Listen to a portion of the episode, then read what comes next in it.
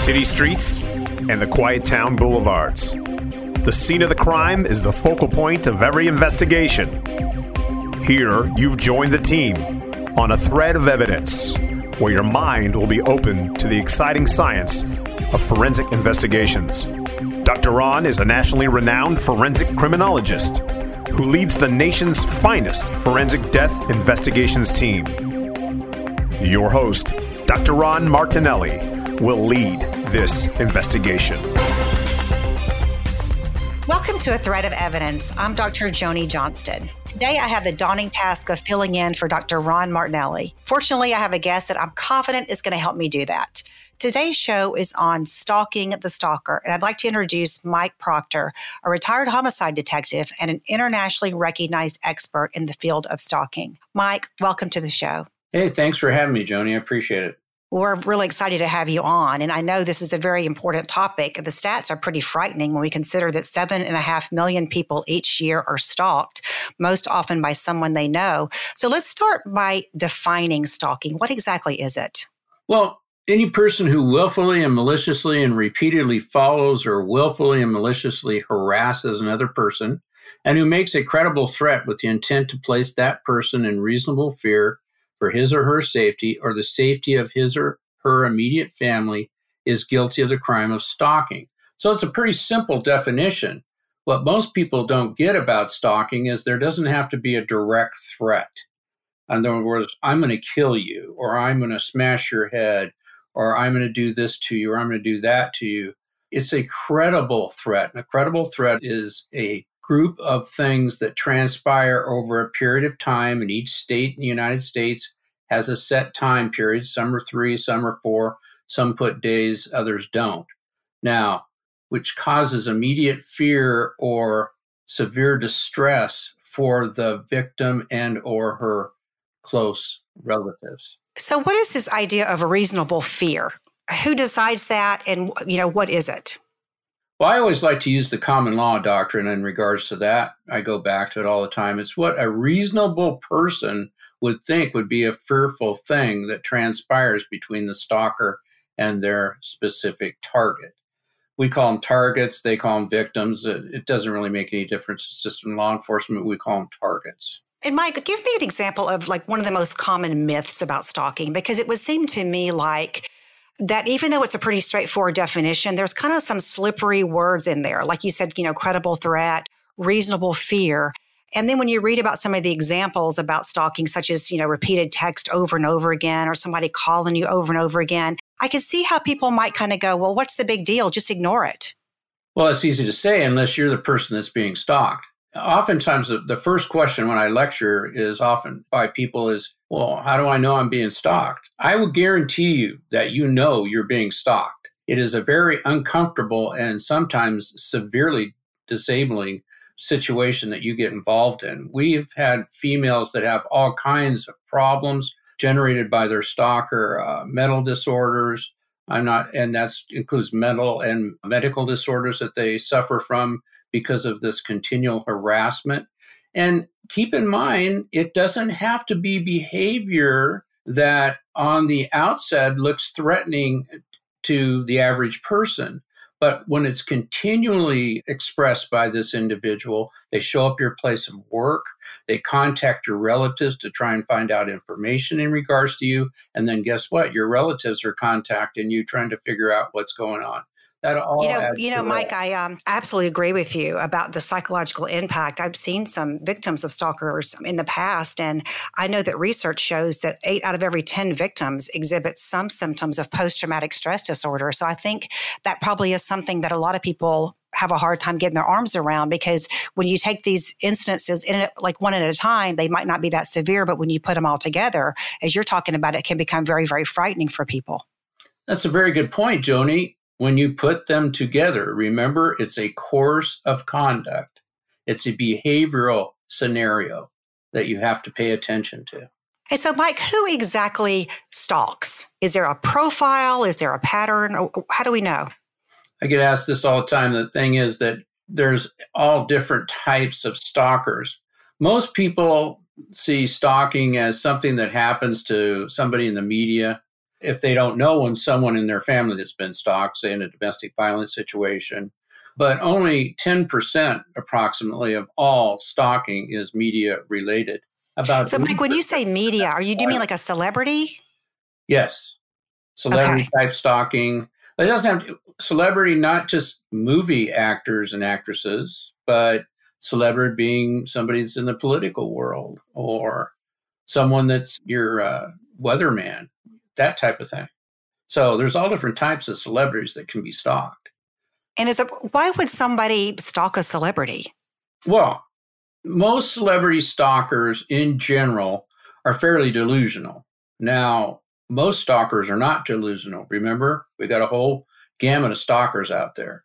But a celebrity stalker in general believes they have a relationship. They're erotomanic in, in nature. So we call and what does that mean? What do you mean when you say erotomanic? Well, we classify them as an erotomanic type stalker. So comes from your world, erotomania. So they have a situation where they believe that they have a relationship with that particular individual. In fact, many of them believe they have children with those people, that they've been on long term relationships with them. They've gone to overseas in Europe. They show up on their movie sets with them and they're allowed to come on those movie sets, but in fact, they're not, obviously. But they believe they have a relationship with that individual.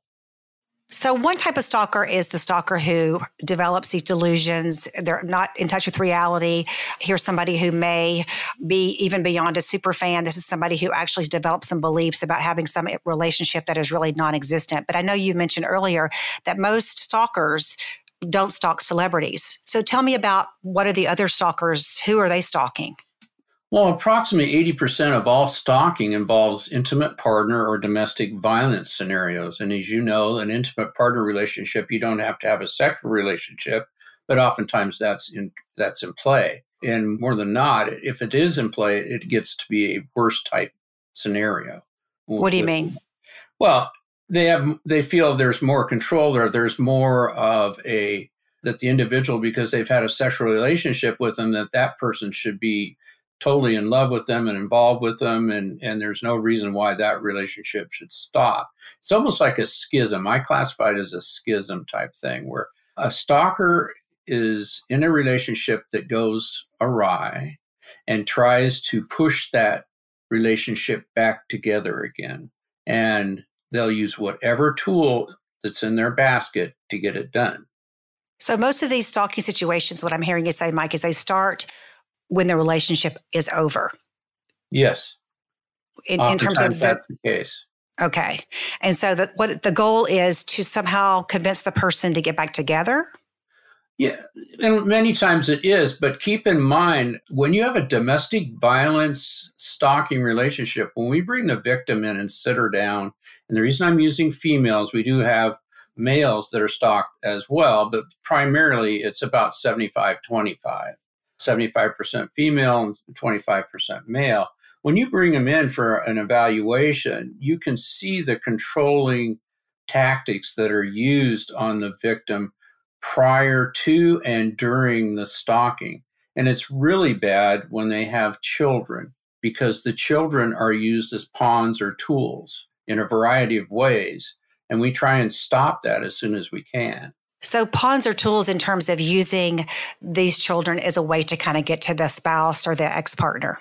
Correct. But another thing is, well, we have them, give you an example, we'll have them somehow get access to the children and then they demean the children over and over again about their mother or the, and they also ask them repeated questions about who they're seeing, who they're going out with, what their targets are doing, and it just crushes the children. And so they're actually involving the children in the stalking, it sounds like. Well, to a point, it's a tool that's used by them. They have several tools, and that's one of them. And the other thing that's really tragic that we see, Joni, is that when we sit down, one of the questions that we tell our evaluators to do when they're talking to a woman that has had has children in the, in this particular scenario is has the stalker ever been sexually assaulted or molested during the course of his or her life.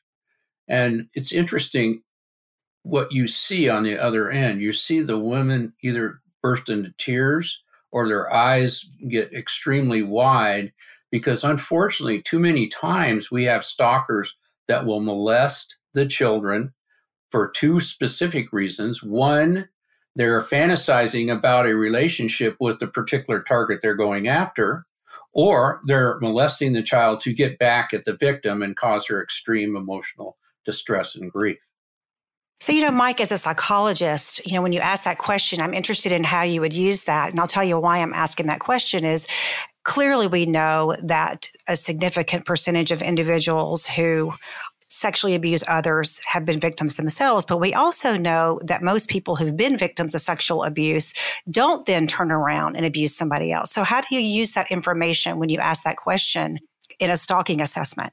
Well, it's just one of the questions that we use because we have to generate a threat assessment evaluation. In my line of work, threat assessment is a big deal, and we use it because we have to find out what the lethality issue is with the particular stalker concerning the victim. Perhaps during the course of this conversation, we'll get into exactly how we handle a victim in a stalking scenario to gather the information needed, the requisite information we need to prosecute the case. Because I've told you before on conversations not on topic that we, in general, when we investigate a stalker, we generate a 250 to 500 to 700 page crime report and that's one of the reasons why stalking in general is not prosecuted as well as it should be. So, how did these individuals get to you? The victims? Yes. What happens is, for example, I was a homicide detective in the first stalking case I ever had. I was still working homicide at the time. I'd been a cop for 20 years and uh, was in the homicide detail. And we got a contact from an insurance company and the insurance company said that they had been contacted by an individual who, a male individual, who had said that he was had uh, signed a contract or a verbal contract with a female to kill her husband so that she could gain the million dollar insurance policy. Well, it came to the homicide team, but in fact, what it was was a was a stalking, and we found out she'd been stalked by the particular individual that was trying to set her up again to harass her for at least six years prior to her getting to us. Victims so, so wait a second. This is a person who initially is trying to hire somebody to kill her husband, and it turns out that he's been stalking her. The stalker was feigning that he was a hitman. He was trying to mess with the target, his target, to cause her extreme emotional grief. He had already done various sundry things to her over many years prior to her getting to us. That's one of the reasons why we ask the victims of stalking to bring in all the crime reports that they've had from other agencies, to bring in everything the stalker has ever given them calls, telephone calls, texts, whatever. We research all that when they come in. We have a set way of doing it. Now, keep in mind that all police departments may not work stalkers like we do. In fact, they don't, only 5 to 16% of all stalking in the United States is ever prosecuted as a stalking case. That's, and, that's pretty discouraging. That. Well, it is, and that's why we continue to train. The biggest problem is training. Most law enforcement officers and detectives aren't well trained in stalking. What they'll get is that, remember, it's a course of conduct crime, so they'll get a variety of crimes that have transpired, like rude, annoying, threatening phone calls, or trespass, or multiple text entries, or, or stalking over the internet, and that type of thing. And what they'll do, because they have so many cases, they'll go, okay, we can take care of this trespass right now. We can get this guy hooked up and arrested and, and prosecuted on this misdemeanor trespass. They don't have the time, or they don't think they do, but they really do or the knowledge to connect all the dots and bring everything together to present it to the DA. So they are, it sounds like, taking each incident and kind of handling it one at a time. Is that what you're saying? Yes, they do that unless they have a protocol in place. The protocol is something we teach, but if they have a protocol in place to handle all those incidents and put them together, because unfortunately, sometimes when that crime comes across their desk, oh, I have a trespass.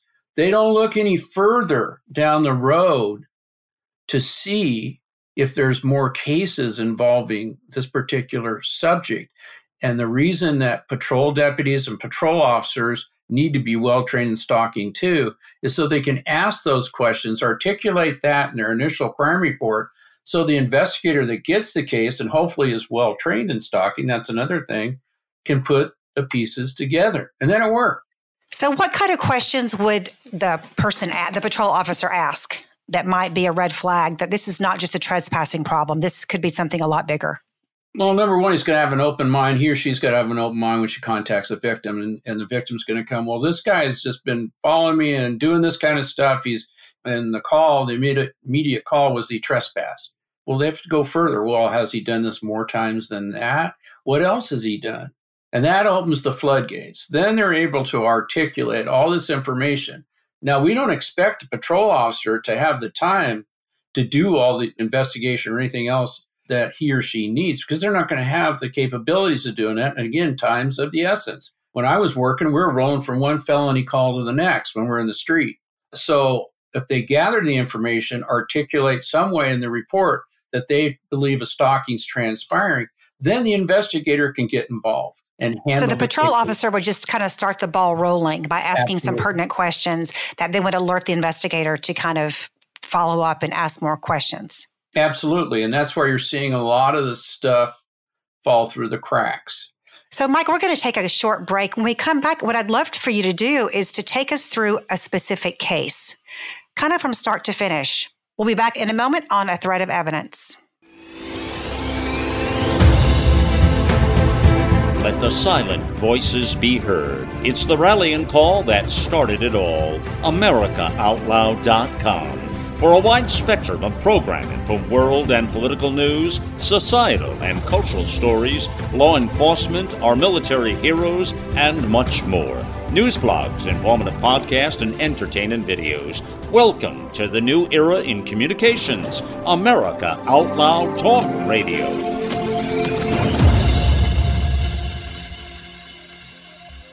This is Dr. Ron Martinelli forensic criminologist and host of A Thread of Evidence on America Out Loud. If you'd like to find out what forensic criminologists really do in the field, and you're tired of the false narratives about law enforcement and want to unpack the cases that I've worked throughout the nation, then please pick up a copy of my new book, The Truth Behind the Black Lives Matter Movement and the War on Police, on sale right now at Amazon.com. That's the truth behind the Black Lives Matter movement and the war on police at Amazon.com.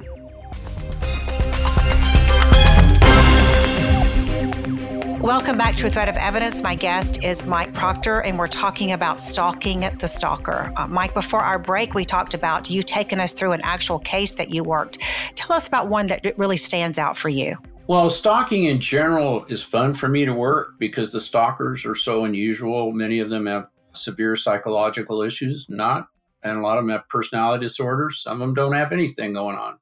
But the first case, one of the first cases that I worked in regards to stalking was a case, the one I was discussing about the insurance agent that called about this individual that had come in and was threatening the victim's husband.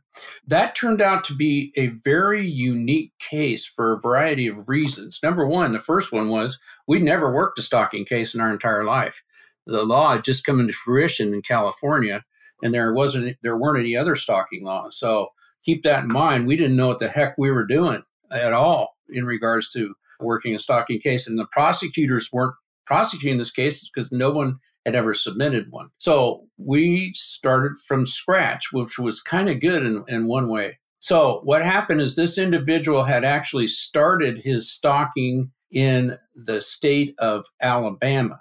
He had kidnapped a female there, transported her to a fish house along a lake, and raped her multiple times and stalked her over a period of years there. He had then moved out. He was six foot four, weighed 250 pounds. He had a uh, photographic memory, and most stalkers will ledger and keep notes on their victims and things like that. But he didn't have to because he memorized everything, which was unique in himself. He was intelligent but he did not keep any type of a job. He was often on the streets, but he kept himself extremely clean to a point he was OCD. And These are things we're finding as we go along, and you must do that as an investigator. You got to research the stalker, or what we say, stalk the stalker.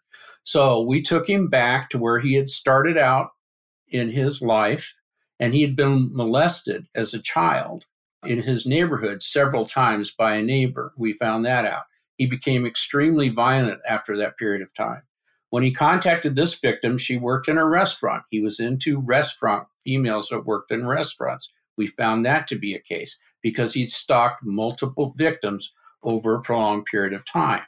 When he found this victim, she broke up with him after six months. He went to her restaurant, grabbed a hold of her, took her out in the parking lot, put her face in the side of a window of her car, and beat one side of her face so badly that she looked like hamburger on one side and her face was on the other. You couldn't tell her face that was beat up. It was so badly beaten. So he began stalking her over a period of years. When we got the case, we arrested him. It took us three months to get that case prosecuted. And we had to go to a special prosecutions unit because no one wanted to touch it because they'd never done it.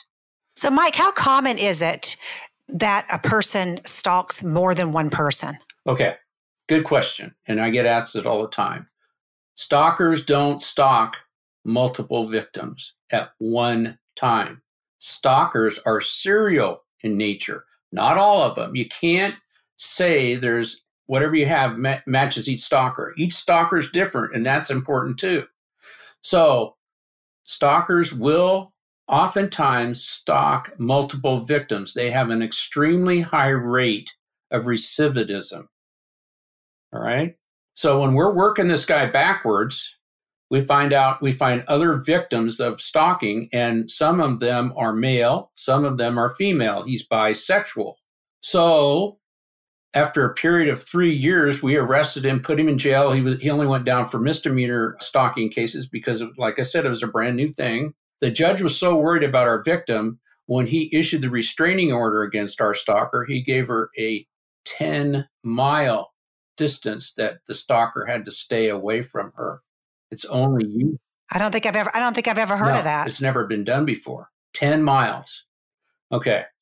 We sent the stalker to Alabama to finish off his probation because you could do that through the Interstate Compact Act.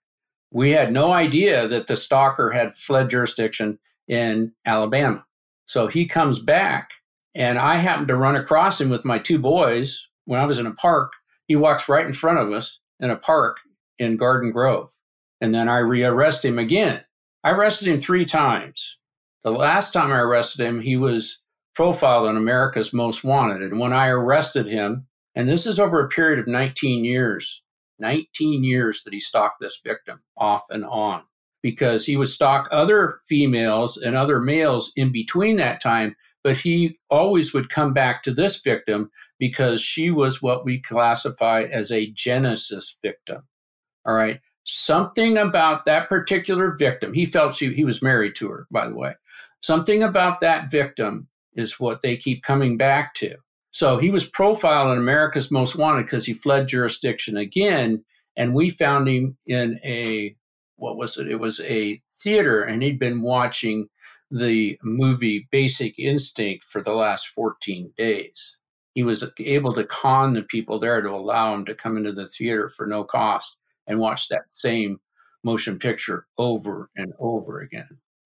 You know, I'm starting to see how complicated some of these cases are. And I'm wondering, is so much of the time when you're I'm reading stories in the media or looking at news, you'll see something like, you know, victim is murdered, was stalked for six years before that, police let her down. Yes. And I'm wondering kind of if what you're telling me, some of the details you're telling me about this case are things that law enforcement runs up against all the time. Where what what can you actually do when somebody keeps doing it over and over again? Well, you have to keep going after them. And that's why we keep extensive records on our stalker. Just in regards to what you just said, about 54% of all victims that are killed prior or stalked prior have told the police about their stalking case prior to their death. And that's an unfortunate statistic. And you can get a lot of these statistics, by the way, by going to the Stalking Resource Center on the internet. They have a ton of information for those that are interested in gathering that. I mean, are there any warning signs, Mike? I mean, I have two teenage daughters, and I I think about some of these things, and it's just terrifying. Is there are there any clues early on? I know that you mentioned domestic violence, but I would imagine that some people only start stalking after the relationship is over. Or some people stalk to get the relationship. Remember, there's a lot of that that transpires as well. So I hope I wasn't I didn't confuse you, but many stalkers will stalk to get a relationship. I just recently had a stalker. Unfortunately, it was a celebrity stalker because I don't work a great deal with celebrity stalkers because I'm involved with law enforcement on, most of the time. And you have teams like the threat management unit of LAPD that work a lot of the celebrity stalking cases and that type of thing. I came from a team as well. We developed the family protection unit. And I will guarantee you this that we had stalkers that would kill their victims but once we developed the, the family protection unit and started working stalkers, we never ever had a homicide transpire from a stalking case when we were made aware the stalking was there prior. We stopped it from happening, and that's important. And what was your question again, Joni? I'm afraid I got a little sidetracked there. No, I was just talking. We were just talking about how frustrating it must be for law enforcement because you would what we do read these articles in the media about you know let down by police because this person was stalked for six years and had warned police and called police a hundred times. And and I was just wondering kind of how often that happens and what do you do to prevent that, given that sometimes we can't, you know, confine people who haven't done something in the future. Correct. Here's the situation, and two things. You talked about your daughters. Uh, campus stalking in the college level is huge. We are getting more and more of it. In fact, I worked on a stalking consortium thing for USC. It was a government grant to assist on how to better work stalkers on campus. But we're finding that juvenile stalking and secondary school stalking is also on the increase. And the juvenile stalking statistics are very interesting because we're talking more females do the stalking in the in the younger sets than actual males. And a lot of times it's not to gain a relationship, it's to stalk, to demean the victim and or bully. And a lot of times we're finding bullying is becoming part and parcel of stalking, primarily in the high school and junior high school levels. When I first started teaching about stalking, I would get high school teachers coming up to me and going, Wow, I didn't understand this, but we've got kids that are doing that right now. That's true. But you have to be aware as a cop about what's going on. And I will tell you that oftentimes it takes a village to work a stalker. I'm Dr. Joni Johnston, and I'm talking with my guest, Mike Proctor, about stalking the stalker.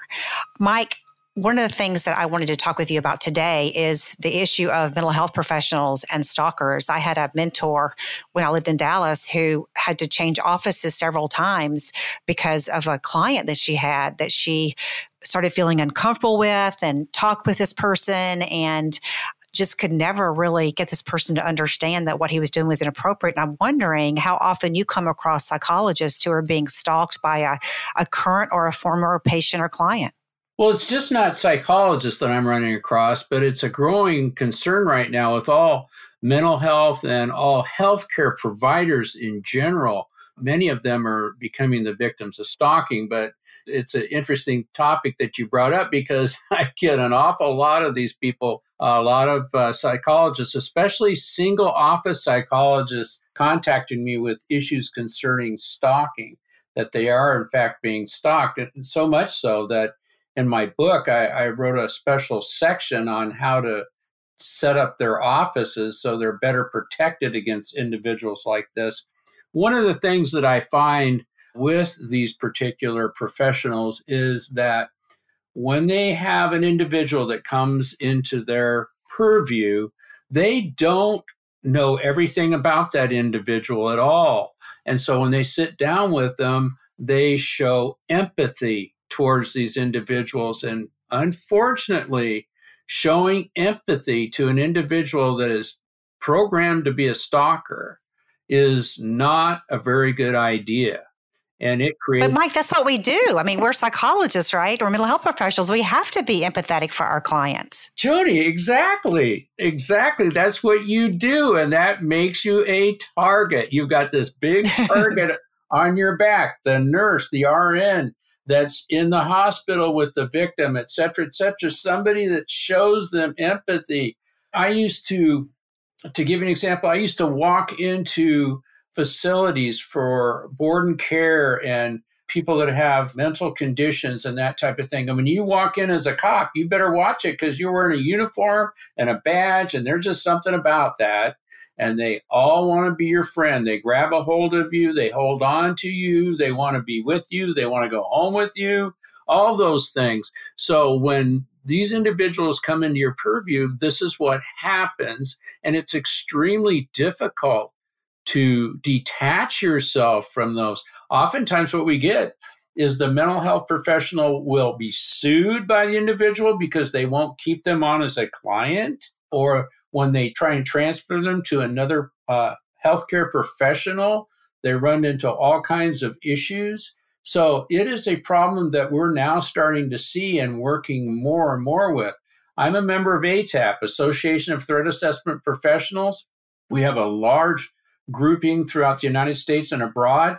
And it is an organization that does great work, but it also has a great deal of mental health professionals and medical professionals that indicate to us that they're having these types of issues. So it's something that you have to be aware of in your field. That's definitely a point that's well taken. I mean, I th- and I think it would be very confusing for most of us mental health professionals because we're there to help somebody work through issues. And so it kind of goes against a lot of our training to think about actually having to terminate somebody because of those issues. And yet, what I'm hearing you say is certainly in, in these cases, we have to for our own safety. Well, let me give you just a brief example. I have a lady that just happened to be a retired cop that got her PhD in psychology and began having her own business. And she had a, a nurse come to her and after a period of time, the nurse attached. And what she would do is she would go out and come back in for an interview and she'd be dressed the same exact way as her psychologist was that day. So she would watch the psychologist and see what she wore, and she would go out before she came in and wear this very similar or exact clothing.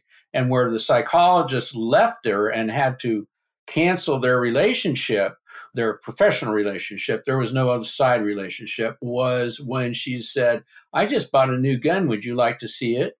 So, yeah, that's an issue. Yeah, that would be an issue. That's that would be very th- frightening. Yes. And it was for her, even though she had been a previous cop and carried a gun. So, most psychologists don't.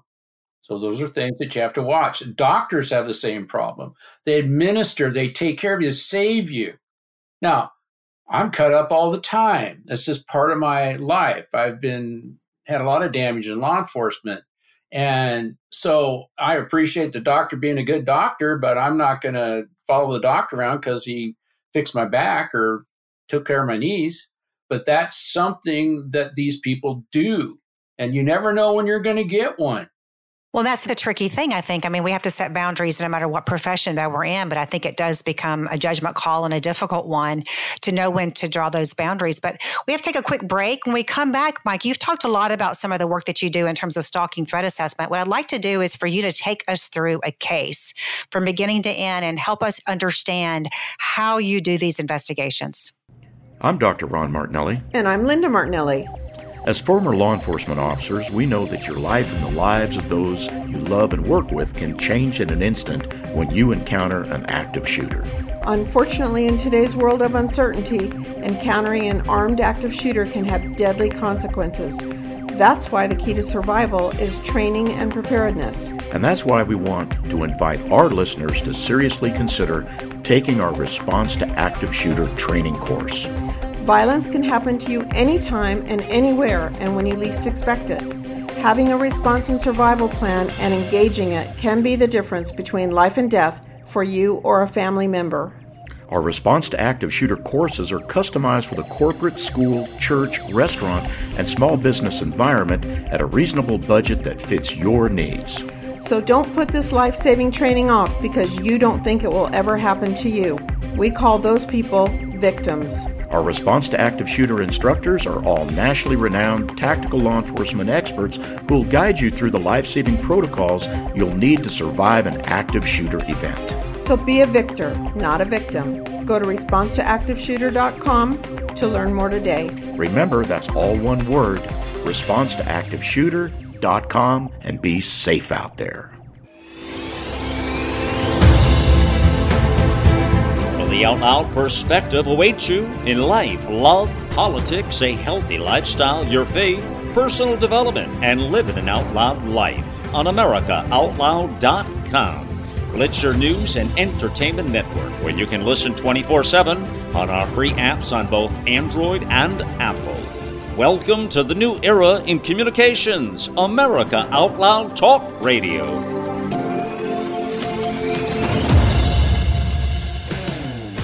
Tired of watching the same old, same old sporting events? Well, kick it up a notch and get ready, America, for something you've never seen before. It's the new generation of Western superstars. Shorty Gorham's American Freestyle Bullfighting, the newest, most extreme, premier Western sporting event. Shorty Gorham's American Freestyle Bullfighting pits one freestyle bullfighter against a Spanish fighting bull in a matchup best described as the most dangerous dance on dirt. Who will win? The acrobatic, tough as nails Western superstar or the meanest? Finest half ton fighting bulls on earth, the future of extreme sports. This is not the bullfighting that you remember. This is one of the most extreme sports you'll ever see in an arena. This is hand to horn combat on a level playing field. For more information and schedule of events, go to ShortyGorhamAFB.com or find them on Facebook. That's ShortyGorhamAFB.com or find them on Facebook. It's bullfighting time.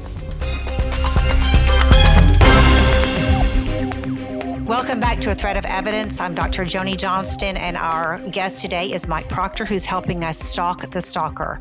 Um, welcome back to the show, Mike. I'm wondering how often people contact you today, or do people contact you on your website? And if they do, what kind of emails do you get, and how do you help people? Yes, I get contacted on a regular basis on my website. Probably about, I get probably three to 10 contacts easy a day on my website, www.detectivemikeproctor.com. And these are people oftentimes reaching out because they believe they're in a stalking scenario and they'd like some help with that. And because I don't actually work each stalking case that comes across my website, only if law enforcement invites me in, then I'll get primarily involved with it. I give them help I'll help anybody be, that's being stalked. I don't have a problem with that. So I give them things that they can do. But one of the things that I tell them to do is to get a copy of my book, Antidote for Stalker. That's my latest book. It's 500 pages and it covers the whole gamut of the stalking phenomena. In fact, how to act when you're being stalked, what to do, when to contact law enforcement, how to help them. Those types of things are all generated in that. Oftentimes they'll read the book, that'll help them. They'll come back with additional questions, and then I can help them with that. I don't charge people for that. I do charge people for training like uh, victim advocates, healthcare professionals, law enforcement, and that type of thing. Oftentimes I'll be contacted by attorneys for celebrities or CEOs and that type of thing. And they're oftentimes surprised when they say, All right, how much are you going to charge? And I'm talking to them on the phone. I rarely talk to people on the phone. I usually do it through my website, but occasionally I will talk to them on the phone. The first question I'm asked is, how much are you going to charge? What's it going to cost? And when I tell them, can you tell me a little bit about what's happening? And they do. And I say, I'm not going to charge anything. I'll help you out. I'll give you this information and you can go do it. If I have to come in and help you, then that's different, but I'll just do it this way. You know what I get? I get a real long pause on the phone because they're so surprised that the first word out of my mouth is, how much money am I going to get? That's not how yeah, it works. Yeah, that's pretty amazing, and I'm sure you've helped a lot of people. So, give me an example of an, like an email that you've gotten recently. Give us a sense of like what what people ask you. Oh, what people ask me? They ask me questions like, "I'm having this stalking situation. This guy's been following me for X amount of time, or I've been in a really bad relationship what can I do? They'll send me a lot of information about what's transpired and what they believe to be a stalking. Now, on the other hand, I get a lot of people that contact me that actually should be seeing mental health professionals like you because they're not being stalked. They believe they are. It's either a false victimization scenario or they're delusional. They think that every aircraft that flies over them or something like that is an individual watching them and taking photographs of them and things of that nature. I get a lot of that too. That's really interesting. So, Mike, how do you sort through that an, in an email? Like, how do you tell this is somebody who needs mental health treatment versus this is somebody who may be in real trouble? Well, you can tell. I've been doing this for a long time. I've been working stalker since 1991. So, the thing is, you can see what the indicators are. You can also see when a person tells you that they had a GPS monitor transplanted in their body, and this individual talks through them through the GPS monitor and knows exactly where they are all the time. That's kind of iffy. I mean, you don't have to be someone that's been doing it as long as I to be able to figure that out. So we do get that kind of thing. But we also get parents that will contact me and say, My child is having this issue and that issue. And I'm more than happy to reach out to those people and help them. In fact, I want them to tell me after I've told them to get law enforcement contact or whatever else what the result was because I'm result oriented. I want to know. I want to know I helped that person. I don't want to just sit there and try and make something off of these people or anything else. That's not why I started. You know, Mike, what I'm wondering is I know that you would like to get feedback back, but and, and, so I'm wondering like when people get back to you and say, Mike, I bought your book. It was so helpful to me tell me a couple of things or tips that they say were particularly helpful to them. Well, there's a there's a whole section in the book, Joni, in chapter five. It talks and uh, walks them through what to do in case you're being stalked. Then there are several sections in the book because remember I told you in the onset, stalkers are different. So you have to know the type of stalker, especially law enforcement does, that you're dealing with because each of them have certain proclivities. So this stalker may stalk this way and has this personality disorder, and you're going to see more and more of this transpire. If you're a cop, you want to know that stuff so that you can better work that case and interview that subject. If you're a victim of stalking, you can identify with what I've said and say, oh man, I've got this kind of stalker. So, Mike, break that down for me. So, if I'm reading your book, what would be an example of a kind of stalker I might be able to identify? And what would that information help me do? Well, three basic kinds of stalkers that that we I put out because it's easier to do that. Try and make things simple. You got domestic violence intimate partner stalker, all right? And then you've got a stranger stalker, which you know nothing about the individual. You're being stalked by somebody you have no clues stalking you. They've entered in your residence. They, they're gathering information on you and they're scaring you to death. You have no knowledge about who this individual is. And as a cop, you got to work those stalkers completely different than intimate partner relationships. And then you have what we call the acquaintance stalker. That's somebody you meet at work, maybe you have a coffee with them, something like that. Or you're in a, I've had them where they're in a supermarket and they're walking down down the supermarket and all of a sudden the guy attaches and he starts stalking the victim. I mean, it can be as simple as that and as tragic as that because it doesn't take much for these people to attach. And that's a problem for everybody. Now, then we have subphylums on top of that where we talk about triangle stalkers, we talk about predatory stalkers, third party stalkers, retribution stalkers, neighborhood stalkers, juvenile stalkers, campus stalkers. So, and then we discuss what those are. For example, if you have a triangle stalking, a real good example of that, Catherine Zeta Jones, Michael Douglas, and this individual female individual who was stalking them. I would get calls. I was a talking head on television a lot. I would get calls from news agencies say, "Hey, can you come on right now and talk about this?" And I, I could or I couldn't, depending. But the thing is, when Catherine Zeta Jones was being stalked, they said, she's so gorgeous, I'd stalk her too. And this is a female commentator saying this to me. And I said, Really? Because that's not what the problem is. That stalker wants to kill Catherine Zeta Jones, eliminate her from the position because she's going after Michael Douglas. So you get the triangle, Douglas at the top, Zeta over on the left, and the stalker, the other stalker over in the corner of the triangle. And she's going for Douglas. She wants to eliminate Zeta Jones. You know, it's interesting, Mike, that you bring that such a good point because I think stalking is a term that we use that in so many different contexts. And I think I understand that. But I also think, as you're saying, that when people use that kind of loosely, or, you know, I'd stalk that person too, I think in some respects that kind of minimizes really what true stalking is and how terrifying and potentially dangerous a you know legitimate stalking case can be that's an excellent point, and that's why when we are asked when a celebrity gets stalked, do I get mad? Absolutely not, because it draws more attention to the issue of stalking. They're victims; they need to be taken care of like anybody else. They just have better assets than most people do. All right, so the situation is, I don't have a problem when they're stalked and it gets in the newspaper because the average person in the middle on the street it doesn't get in the newspaper, all right? Because they're not celebrities, but they're still terrorized and they need help. So, Mike, it sounds like your book is just fantastic and that it gives victims a lot of resources, a lot of information. I also know that you consult with law enforcement on these cases. And so, give me an example of a case where law enforcement has actually contacted you for advice or for help. Yes, I get contacted by law enforcement again on a regular basis. And the, one of the most recent cases I had I was contacted by a DA investigator out of Northern California. I can't tell you because it's a celebrity case. I can't tell you what it was about. It was a sports involvement. And what had happened, and to show you how easy it is for attachment, is this particular, it was a female victim. She was walking through the crowd, and she is an individual that makes contact with the crowd. She also does things in a, a producer environment. Not going to mention the team or anything else.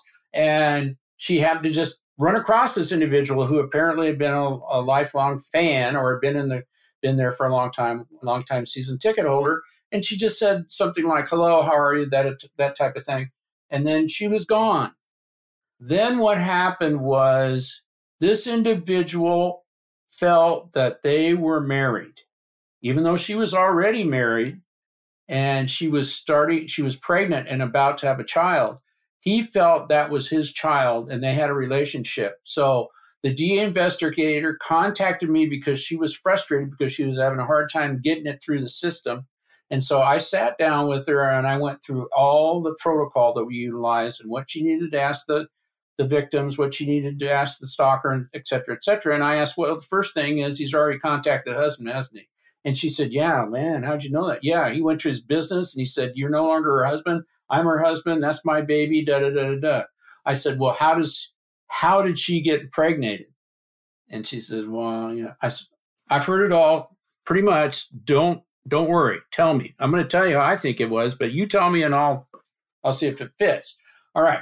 So he's in his never had a contact with this person, never dated her, anything else. So he's in his room, he's masturbating, takes care of business. And he says during that night, several people broke into his house, gathered that his his material, took it to her, and she self impregnated. All right. Now, that's not unusual. I hear that a lot. The other thing is he took her to court and forced her to get an attorney and everything else because he felt that was his child. And so he wanted DNA. He wanted a paternity hearing. And he did that many times. It caused her all kinds of issues and it cost her a lot of money for attorneys. He wasn't bringing an attorney, he just brought the case. He was smart enough to know how to do it. But after a period of time, we finally got the case set up so she could bring it to the prosecutor, and the prosecutor had a problem. So we used people that I deal with, or previous prosecutors, and they contacted the prosecutor and got a successful felony prosecution for stalking. The guy's doing prison time now. How long did that take us? Two and a half years. And I worked with her for two and a half years, not every day, over a period of time. That's a tragic case on so many different levels. Absolutely. In terms of the mental illness part of it, yeah, as well as just the impact on the victim and those kind of things. So when you t- go in and you train law enforcement on how to handle stalking, what are the like two biggest challenges that you face in training law enforcement about how to deal with this? Well, over the years, we've developed a set protocol, and if they follow it, they get it done, but it takes them a while. See, is not hard to work, just takes time. So the biggest issues that we have with law enforcement is like I brought up before, 15 to 16 percent of all cases are filed, and that's not anywhere near enough. And the prosecutors are bent out of shape because when I teach them too, I teach prosecutors. they say they don't get enough information to generate a stalking filing. And I said, I understand that. You've got to do certain things. But law enforcement doesn't, number one, have the time. You look around, you can't get cops anymore, number one. And then it's hard to get law enforcement in general to spend the time on a case, especially if they're not trained. Our family protection unit had a social worker involved with it, had a sex crimes investigator involved with it, had a stalking detective involved with it, and everybody was cross trained, and a domestic violence detective involved. We're all cross trained in how to work stalking and sex crimes and domestic violence. It's a lot of training. It costs money. That's the biggest problem right there is training and money. The other thing is sometimes guys just go, well, it's just faster to get this case off my desk I don't have a lot of time for this stuff. Those are the two big ones. When we train them up, they do a heck of a lot better. Cops want to help. I don't care what you see on television or anything else, cops want to help. I really agree with that, Mike. That certainly has been my experience in a lot of different, wearing a lot of different hats. They do. They're not there to fluff you off and everything else. But the cops also got to learn how to do threat assessment. That's a huge deal. If you have a stalker that you think has got severe lethality issues, he's going after the target, the victim, you've got to do several things right away. And one of the things that we do, we don't normally just get a paper that says, you know, you restrained from going after the victim because that's only as good as the people backing it. So we, if we do actually decide to file a restraining order against the stalker, we have that investigator or a metro team go out and get him right in the face with the paper, man. This is who we are. We're coming after your butt and you stop stalking. Now, sometimes that works, sometimes it doesn't. Mike, do the police ever become targets? Yes. If they're the ones who are out there, yeah, out there trying to enforce these laws and protect the victims? Yes, absolutely. Law enforcement stalk off and on. It's not unusual. I've been stalked three times. The last one was two years ago.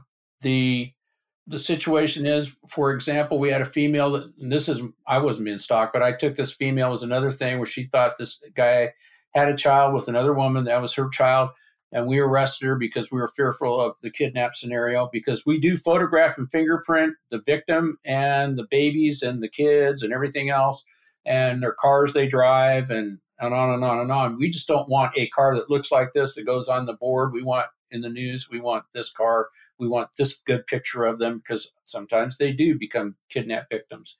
So, in essence, we arrested her and she felt that that was her child on and on and on she got sent away to i think it was vacaville at the time for uh, 80 day evaluation because when she got up in front of the judge she just started talking to the wall and and she was a paralegal. She's quite intelligent. She knew what she was doing most of the time. And when she finally got out of prison she started stalking her parole officer. So it's they're programmed to stalk. They don't stalk multiple victims at the same time, but at least 50 to 60% of them will stalk other people, oftentimes within the first year, once a, that happens.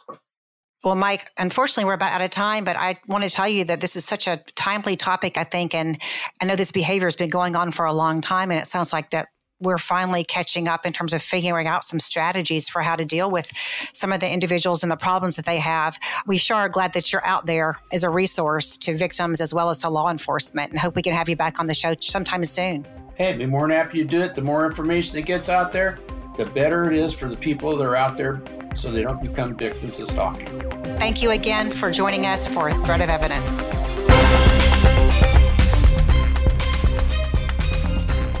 I'm Dr. Ron Martinelli. And I'm Linda Martinelli. As former law enforcement officers, we know that your life and the lives of those you love and work with can change in an instant when you encounter an active shooter. Unfortunately, in today's world of uncertainty, encountering an armed active shooter can have deadly consequences.